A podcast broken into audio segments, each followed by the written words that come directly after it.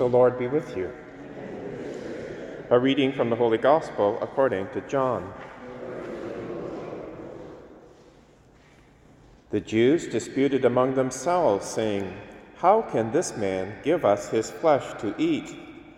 So Jesus said to them, "Very truly I tell you, unless you eat the flesh of the Son of Man and drink his blood, you have no life in you. Those who eat my flesh and drink my blood have eternal life, and I will raise them up on the last day. For my flesh is true food, and my blood true drink. Those who eat my flesh and drink my blood abide in me, and I in them. Just as the living Father sent me, and I live because of the Father, so whoever eats me will live because of me. This is the bread that came down from heaven, not like that which your ancestors ate, and they died. But the one who eats this bread will live forever." Jesus said these things while he was teaching in the synagogue at Capernaum. The Gospel of the Lord.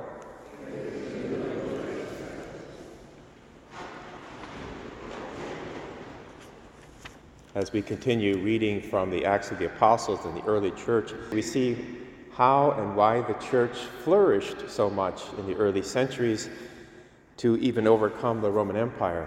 One of the main reasons is set out in today's first reading from Acts chapter 9, the willingness of the early Christians to tell their story, to give testimony about how Christ worked in their life. Saul was, as you know, and we just heard this, persecuting the church. He wanted to stamp it out before it even got started. He was arresting all kinds of Christians, and on his road to Damascus, he has this encounter. He's struck to the ground, blinded, and hears a voice saying to him, "Saul, Saul, why do you persecute me?" He asked, "Who are you, Lord?" And the reply, "I am Jesus, whom you are persecuting." Now, in that particular exchange, not only was Paul converted, and he went on to be baptized, as we heard, but he had this insight which became a major part of his teaching in his letters. And that is that deep unity between Christ and the church. What is Jesus really saying? Saul, when you're trying to stamp out the church, you're persecuting the church, you're actually persecuting me. Paul would go on to identify the church as the body of Christ. We are the church. We're the body of Christ. Christ the head, we the members, one Christ, one church. That would play a major part not only in his teaching, but the way he lived. And here's an example. He says, "Now I rejoice in my suffering for your sake, and in my flesh I am filling up what is lacking in Christ's afflictions for the sake of his body, the church." That's Colossians chapter 1, verse 24.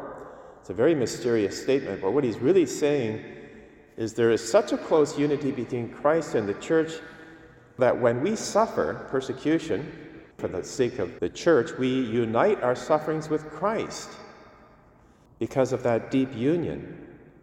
There's that unity, so much so that our suffering now takes on great significance, infinite proportions. And that's why Paul is able to say that.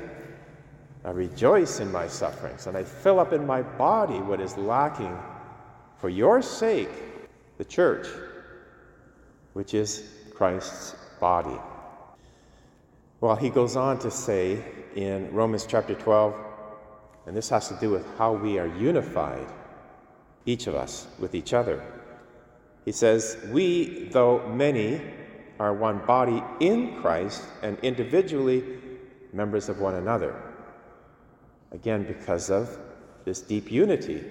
In baptism, we become united, we're incorporated into Christ and his church and in each other, because the same Christ that lives in you lives in your neighbor. And together we are so united, we are that one body, the body of Christ, the church. That has huge significance. When one suffers, all of us suffer. When one is rejoicing, we all rejoice. That deep unity. This becomes even more clear when we hear the teaching of Jesus in today's Gospel, John chapter 6, this Eucharistic discourse, where he says, "Those who eat my flesh and drink my blood abide in me, and I in them." There's a mutual abiding, we and Christ, because of the Eucharist that he instituted on Holy Thursday. So there's the correspondence between what Paul is saying and what Christ is saying. Such a deep unity. We're all members of that same body, and each member is very significant. He goes on to say, "Very truly I tell you, unless you eat the flesh of the Son of Man and drink his blood, you have no life within you. Those who eat my flesh and drink my blood have eternal life. I will raise them up on the last day, for my flesh is true food and my blood true drink." Such significant passage. He's really telling us how to get to heaven. We are one body.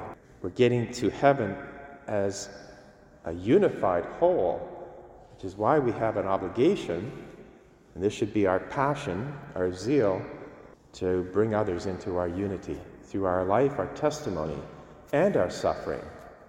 Today we celebrate the martyrdom of Saint Peter Chanel, born in 1803, but from an early age he wanted to unite his sufferings with Christ. He became a priest in 1831, joined the Marist, the congregation, and he wanted to be a missionary, but he was so gifted in his intellect that they had him teach at the seminary, which he really didn't want to do. But after a few years, they finally relented, and he went to the Pacific Islands to spread the good news. He was so successful that he was converting the natives so that the local chief became suspicious, especially when the chief's own son wanted to be baptized. And that's when he sent his warriors to put Peter Chanel to death. But there's that suffering, there's that unity. And now he's in heaven with all the saints praying for us. May we have that same passion, proclaiming the good news and willing to suffer for it, for the sake of God's glory, of Christ's body, the Church.